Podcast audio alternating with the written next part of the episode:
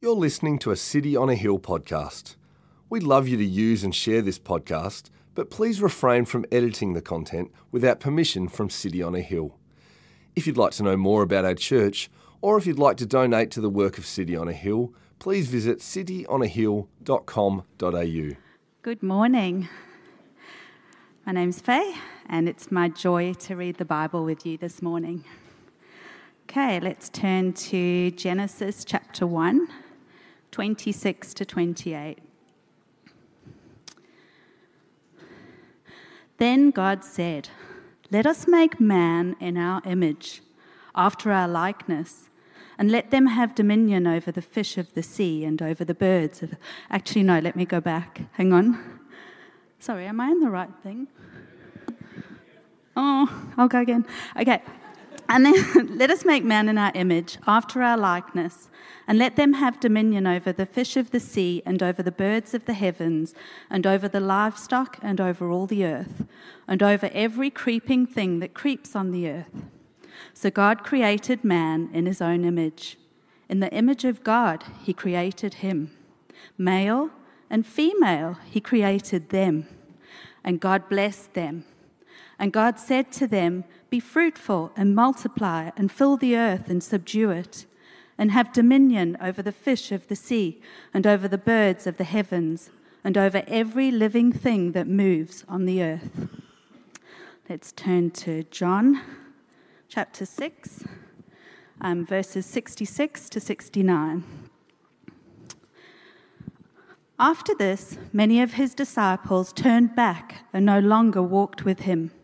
So Jesus said to the twelve, Do you want to go away as well? Simon Peter answered him, Lord, to whom shall we go? You have the words of eternal life, and we have believed and have come to know that you are the Holy One of God. This is God's word. Thanks so much, Faye. Good morning, City on a Hill. How are we? Good to see you here. Thanks so much if you've just visited today or checked back in with us uh, after this new series is starting. And a big shout out to everyone who is tuning in online. Can't wait to welcome you back in person.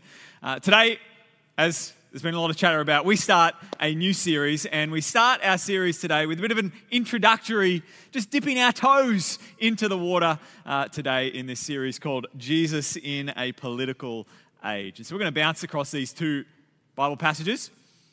Let's pray first. God Almighty, uh, bless us, we pray, Lord, as we venture out into your word, seeking your truth and your light for us in our world today. Lord, to whom shall we go? You alone have the words of eternal life, and we need you to shape us, to compel us, to lift us into your vision for your people today. And so do that this morning.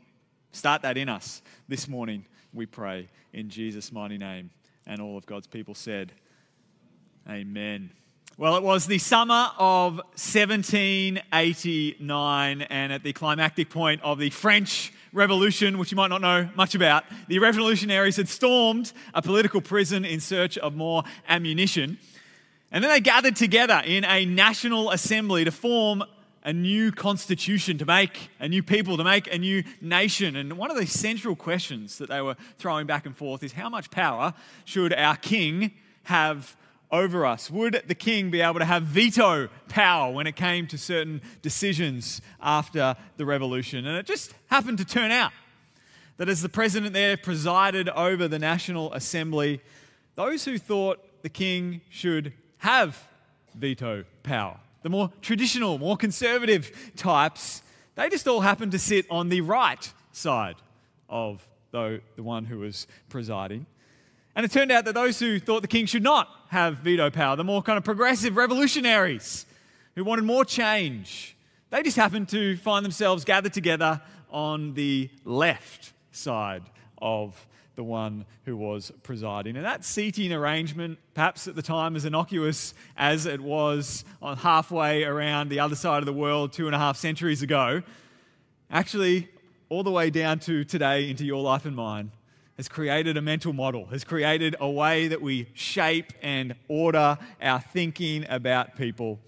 that seating arrangement has become far more influential from that king's veto because it's, thrown, it's, it's flown out into popular thought to become for us that tool that perhaps for the best can simplify how people might kind of put their convictions and their political priorities, and perhaps at worst is a tool or a model that is used for us to shame people or put people down and out or other. I remember in uh, 2017, shortly after Donald Trump had been sworn in to uh, be the president of the US, me and a couple of other City on Hill lead pastors uh, had to go over to Florida in the US for a couple of days because there was a church planting conference put on by a, a church, Spanish River Church in uh, Boca Raton, uh, who had supported us and supported many of the City on Hill church plants. And so uh, we went over there, and uh, the, the, political tensions were still bubbling away. And we did what any Australian wants to do when you're just kind of in the US for a short time. We wanted to find the best burger. And so we went for a walk on the streets of South Florida just to find the best burger that we could. And it just so happened that we happened upon uh, a, a, Hispanic dude who was driving down the street uh, and he got out of his car, but his car was, was a limo drenched in Trump paraphernalia. Trump flags, and it even had a, a, a mini little version of Donald Trump on the bonnet. And it was blaring out loud music telling the world how great America is. And we were kind of walking along thinking, hey, this is just another day in America.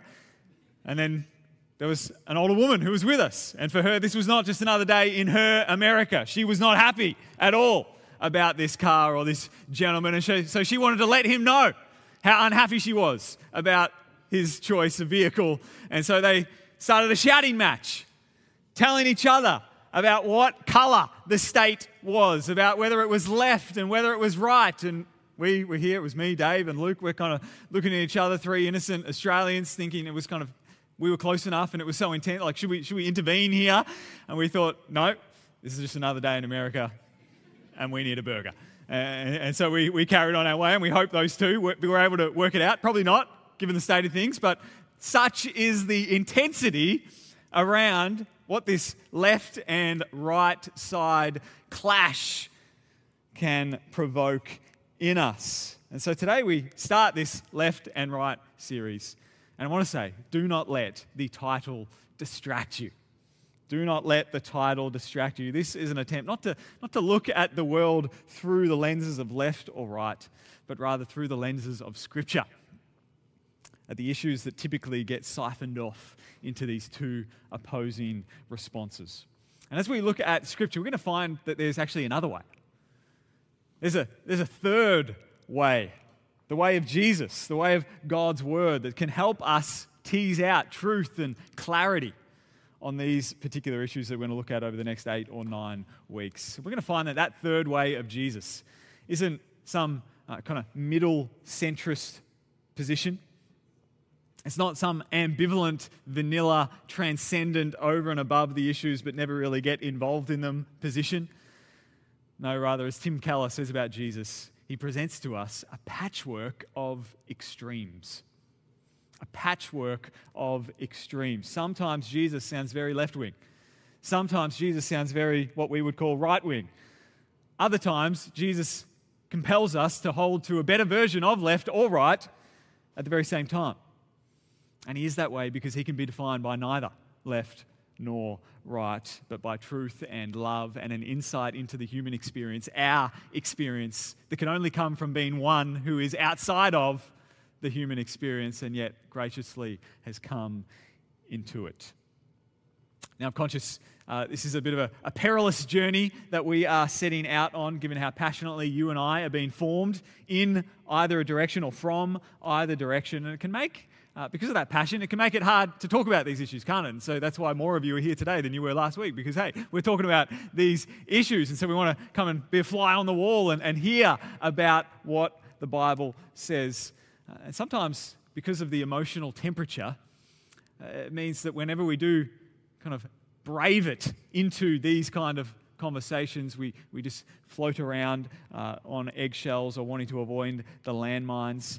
But I want to say that it is important that we do series like this is it, impor- it is important that we go after issues like this and what the Bible has to say for them. And we're doing this series not because it's just interesting or not because it's edgy, but rather we're doing it because we want to be formed as people by the truth and the beauty of Jesus. In a world that wants to form us in life, uh, left or right directions, we want to be formed by the upside down kingdom of Jesus. We want His word to shape us and make us.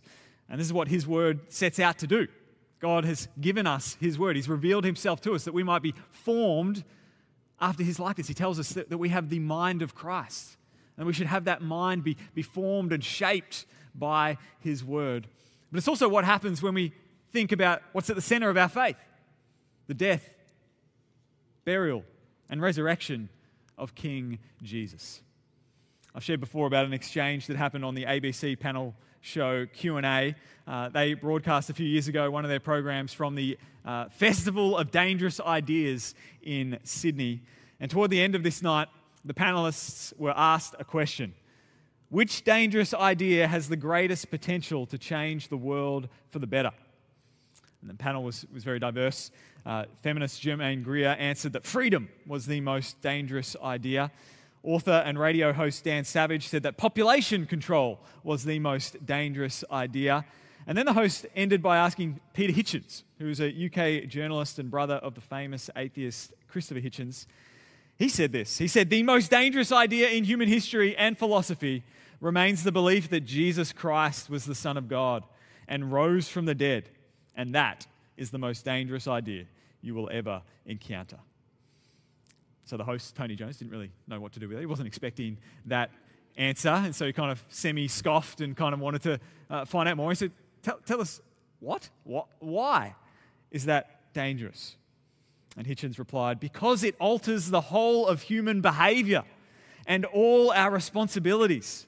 It turns the universe from a meaningless chaos into a designed place in which there is justice and there is hope, and therefore we all have a duty to discover the nature of that justice and work towards that hope. It alters us all. If we reject it, it alters us as well. It is incredibly dangerous. It's why so many people turn against it. It's a beautiful summary that the resurrection forces something on you and me. There are implications for you and me and the life that we live. More dangerous than approaching controversial issues in a public setting is the reality of the resurrection. Because if Jesus has been raised from the dead, then we have a duty to find out what that means for us. We have a duty to, to form our reality around that true reality that Jesus is alive and therefore to follow his ideas about justice, about life and death and race and gender and everything. And so we want to be a people who, in all things, especially perhaps most of all around the, the controversial topics where in our day there is far more heat than light, we want to be a people who are living in the light of Jesus, who is risen from the dead, what he says and what he has done.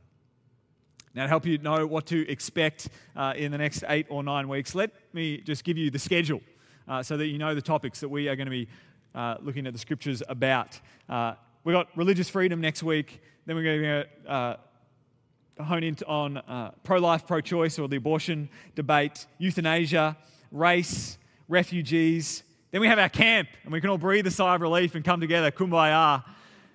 Come to camp. You want to be at camp.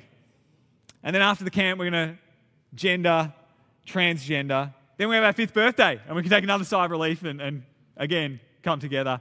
And then we're going to finish it with a final uh, kind of summary sermon in the middle of October. So we've got two and a half, mo- half months set out for us.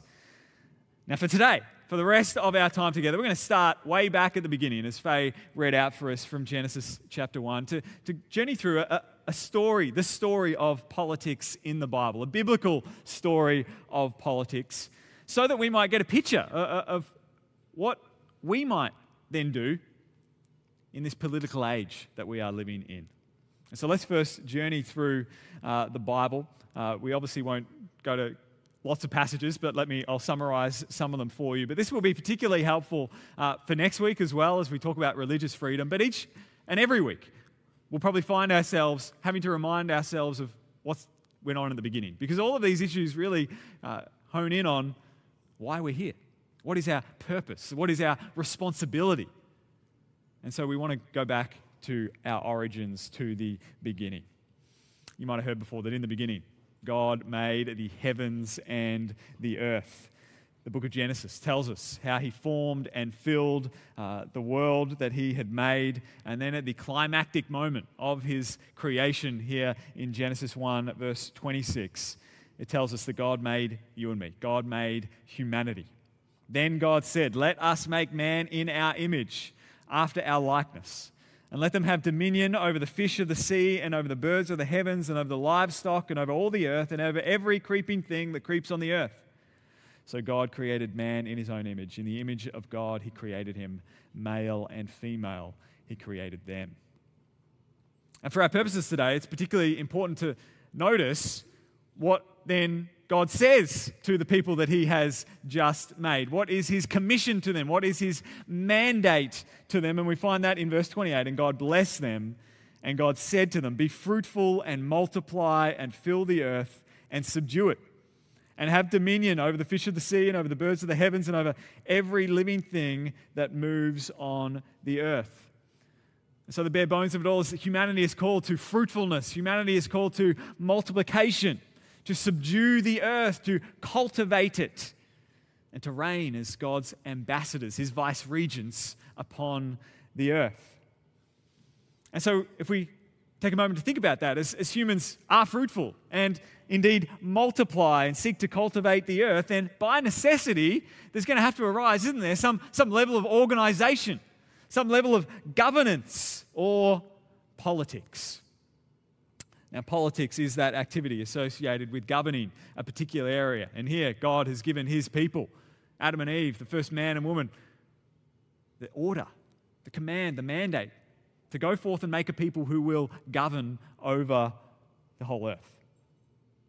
Now, that word that we get for politics comes from the Greek word polis, meaning city, or polites, meaning citizen. When humans get together, you make cities and the people of those cities are citizens. And so you're going to need order. We're going to need politics.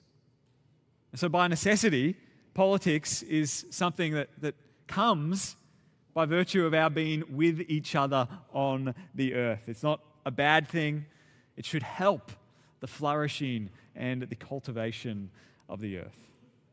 But we know that Genesis doesn't stop there. Genesis continues going, and just, just a couple of chapters later, it all seems to go wrong. It does go wrong because Adam and Eve are uh, deceived and tempted, and instead of cultivating the earth as God's ambassadors, they set themselves up against Him and seek to be like God themselves. And so that disobedience fractures all things. Fractures their relationship with God, it fractures their relationship with the earth, and fractures their relationship with one another. And so we get from that, and this is true of many issues, but when we think about politics, we get from Genesis 1, 2 to 3, that politics itself, the, the gathering and governance of humanity, that it's one of those things that has so much potential potential for good, potential uh, to have the, the power to help human flourishing. And yet, it also becomes another platform upon which the sinfulness and the selfishness of humanity is on full display. And so that's why, down into our own day and every civilization before us, we don't need much uh, motivation as humans to, to be frustrated with politics, to be frustrated with politicians. G.K. Chesterton once said, Seemingly since the dawn of man, all nations have had government, and all nations have been ashamed of them. Politics goes bad, and our hearts are also bad and balk at any sense of authority or government which affects us. And so, because of our hearts, because of the ways that our hearts are just like the hearts of our first parents and seek for us to be like God. Author Jonathan Leeman talks about the political realm that we're now living in as, as being somewhat the battleground of the gods. that all of us bring to the political spectrum and the, and the, the public square our priorities, our moral system, our values, our perspective that's, that's formed by what's actually going on in the human heart. And so we use the public square, to, square to, to wage war for what we love most, for our identity, our value, our morals, what we think will save us. Because when the world has no other hope, then we're going to put our hope in finding power for ourselves. And so, in some political systems, we see that play out brutally. There are parts of the world, even right now, where uh, there, there are dictators, and the people under those dictatorships are essentially at the whim of the hearts of those who have the power. And then in our system, in a, in a democracy, which to this point has been the, the uh, least worst option, there's still going to be arguments, there's going to be tension, there's going to be self promotion, there's going to be campaigning. And so we see this play out today. So much potential for good, and yet so much potential for harm.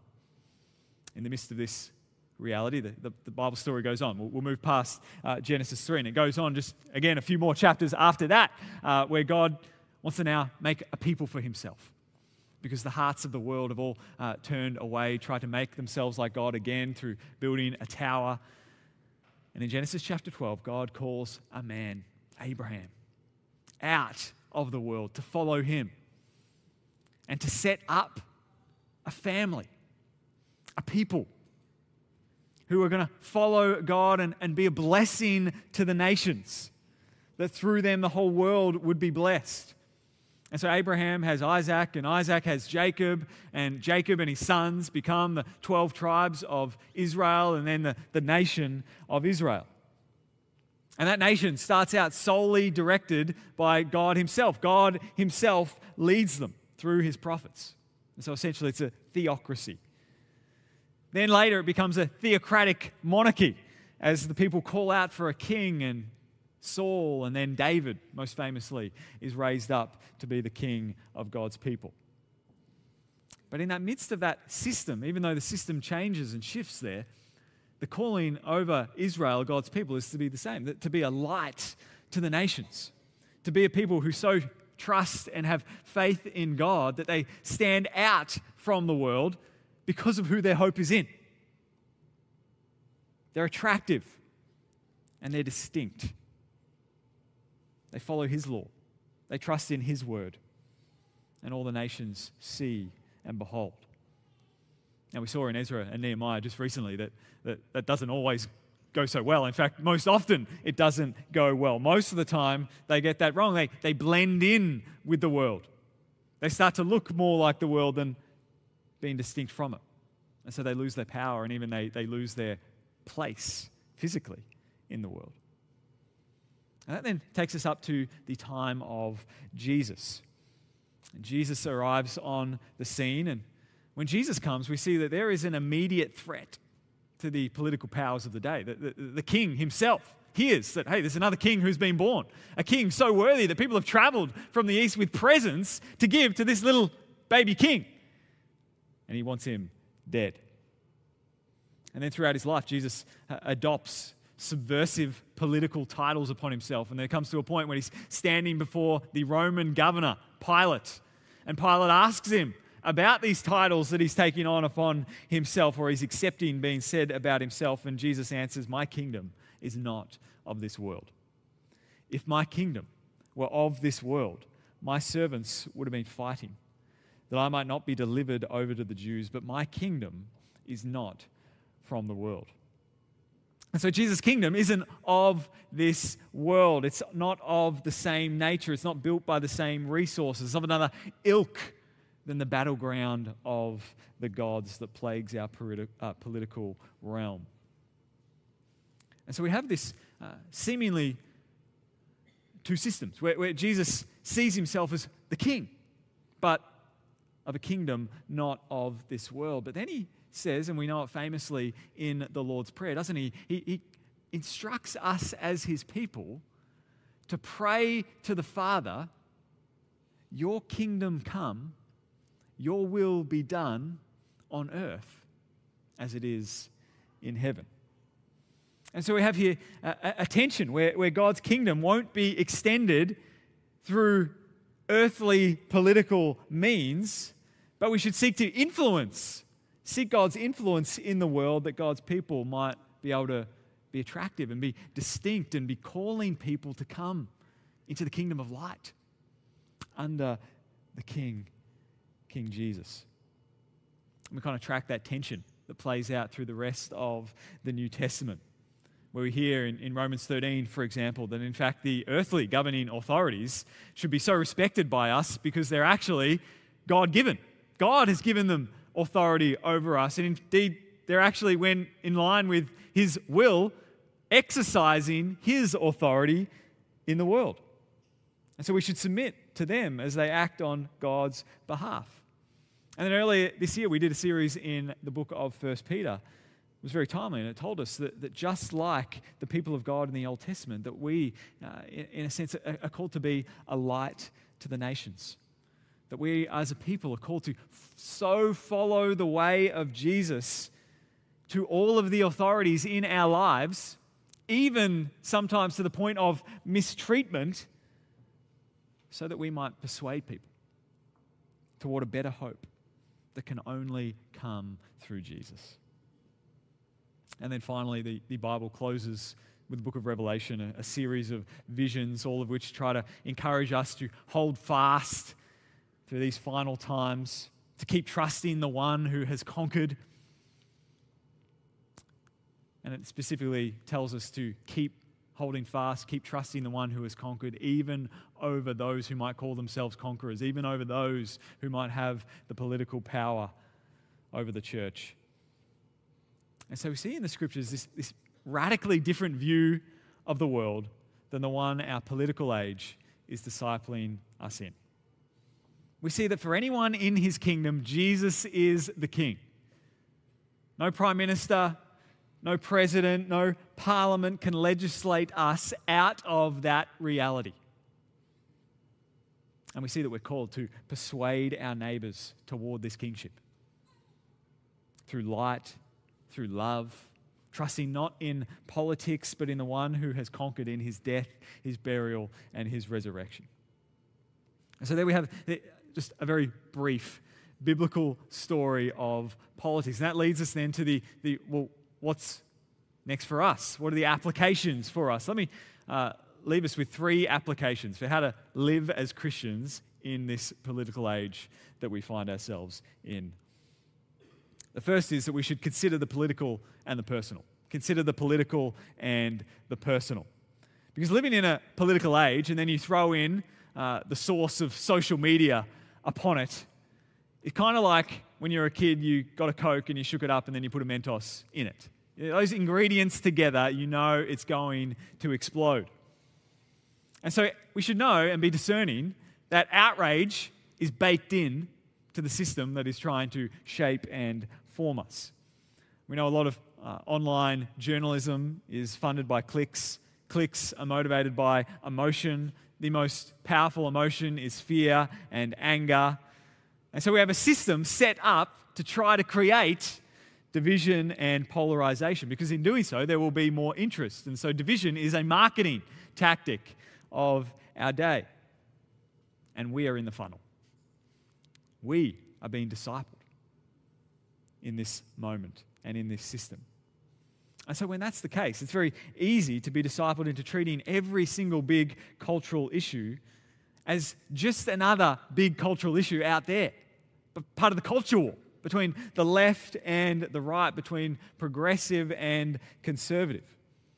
But the Bible reminds us that, that what's being played out on our screens or in the media isn't really the main war that's going on. Rather, there is a, a, a war that's going on for people. And so God calls us to see through the fog of the culture war to the people who are impacted by real issues. And so that's going to be very important when we come to this series because we're not coming to each one of these issues just to kind of join in the chorus of the online voices. We wanted to come to these issues to consider how do we actually help the people? How do we help us as people who are affected by these real issues think about it and tease it out. And so, for sure, there will be sometimes we need to address the, the, the more meta political divide, especially around issues like abortion, abortion or asylum seekers or, or gender issues.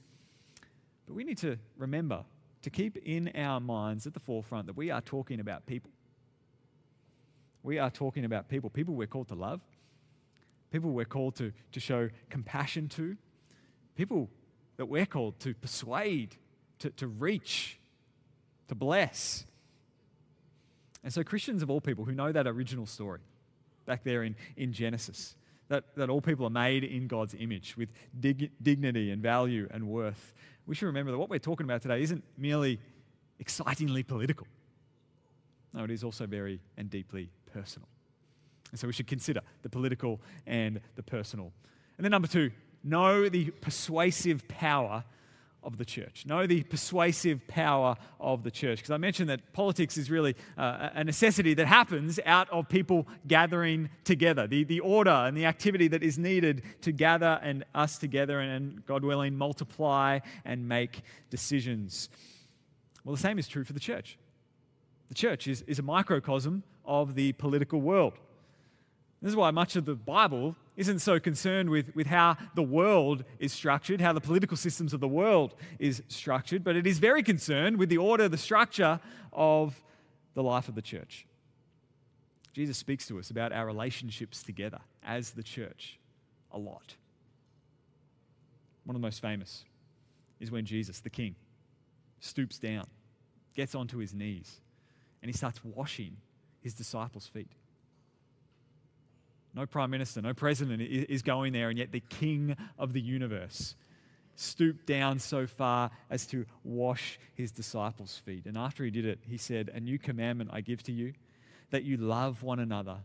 Just as I have loved you, you also are to love one another. By this, all people will know that you are my disciples, if you love one another.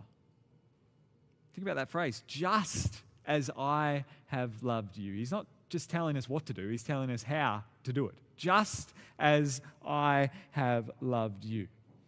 Jesus wants the good news of what he has done and what he's doing there in that moment and what we know that he would then go on to do on the cross to shape our relationships, to shape our politics in the church. So think about what that means and what that means for you, just as Jesus has loved you. I've mentioned already that, that our hearts are just like the hearts of our first parents, Adam and Eve. And really, our political age today is just, just tapping in to something that has been exposed throughout all of history and even down to today. That at heart, we as human beings, we, we want to pursue our own power.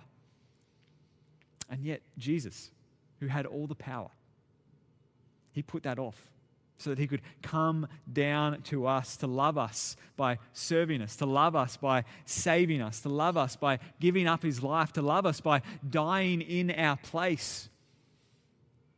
And he says, Just as I have loved you, so you are to love one another. And so that's what our, our love is meant to look like. That's what our politics together, locally, is meant to look like self sacrificial, not seeking to accrue power for ourselves but to stoop down that we might raise others up. And then after that foot washing moment later on that night, which was the night that he would be betrayed, Jesus went out and he went to the garden with his disciples and he prayed. And he, he prayed not just for what was about to take place, but he prayed for you. He prayed for me, he prayed for us. And he asked that, that we may all be one, just as you, Father, are in me and I in you, that they also may be in us so that the world may believe that you have sent me. And so notice the connection here. Just as I have loved you, so you are to love one another, so that they may know that you are my disciples. And may they be one, just as you and I, Father, are one, so that the world may know that you sent me. How will the world know who is the King? How will the world get into the kingdom of Jesus? By the persuasive power of the way that you and I love one another and the way that you and I are united with one another. And so we are a mini political realm, a society, citizens of a city, the city of the church, and how we're going to persuade the world through our love and through our unity as his followers. Sure, we might end up being treated the same way as Jesus was treated. Jesus tells us we should be prepared for that. But how we might be treated by the world is, is very different than the calling and the responsibility that's placed upon us to love and to be united. We are called to something different than placing ourselves in left or right categories. We are called to prioritize our love and commitment to our brothers and sisters in the church. And so, as we do that, we will send a powerful political message about who is the king about who is the king of our lives, the one who truly makes humanity flourish and flourish for all eternity. And we send that message by our love and our unity. Thirdly, and finally, remember who you are. Remember who you are. Uh, all of us are being pulled in different political directions. And just like how social media algorithms are trying to kind of suck you in and your videos all kind of become the same in the same political direction, so too in the wider world, our hearts are being pulled in all sorts of different directions. And so in our cultural moment, it's going to be very tempting for us as people, as we join in the chorus or the tribes that are trying to pull us in toward them, to then center ourselves and find our identity in our political positions, based on our identity. Everything in life might flow through the priorities of our politics. And so we'll deify and demonize other people, we'll fight for our vision of human flourishing, we'll change our morality to, to fit in with the tribe, we'll like, retweet, share, whatever suits and, and fits. We'll push hard for political power to change the legislative agenda. We'll wear our politics as our crown, our pride, our voice. Now, I've got some props here for how that might happen. Some of us might find ourselves on the left side of politics. And so we might find ourselves championing everything on the left. And so, if this is you, you're someone who loves to see progress, you want reproductive rights, you want the collective to be considered over the individual. Don't take a photo of this one Dan. You want international unity, globalism, because together we can, if we love one another, flourish. And so that might be that might be you. I'll just put that one there. But others of us here today, we might find ourselves on the right of the spectrum. Don't take a photo of this one either we might find ourselves on the right. And you are passionate about individual responsibility. People need to take responsibility for themselves. You want freedom for all people. You want to honor the past and build upon it. You want national security. Now, as I wear these, some of you, your heart, you, might get heart palpitations as you, as you see one color or the other. You might be, be thinking, yes, that's me. Or, what church did I just walk into this morning? Sneering or, or cheering at the thought of these, these crowns that we wear. But there's a third crown. I mentioned there's a third way. Because didn't someone we know wear a crown as well? The crown of Christ wasn't one of these, but a crown of thorns. I'm not going to put this one on because I, I know my place. the crown of thorns is the one that matters as Jesus laid down his life at the hands of the political powers of his day. What he was doing in his death was what he had said in his life that death to the world is life in Christ. Self denial is the way of human flourishing. And so Jesus calls us to, to take up our cross and to follow him in our world. And so, at the heart of politics is really the, the politics of our own hearts. Who is it that, that's, that's governing your life? Who is it that is on the throne in your heart? There's a moment in the Gospels. This is where we get our, our final Bible reading where, where Jesus is talking about how people need to eat his flesh and, and drink his blood. He's talking about how he's the bread of life. Really hard things people are a little bit grossed out by, but particularly the implications that they're meant to follow him with all of their lives. And so people start to leave. And then Jesus turns to his disciples and he has that, that exchange. Jesus asks them, Do you want to go away as well?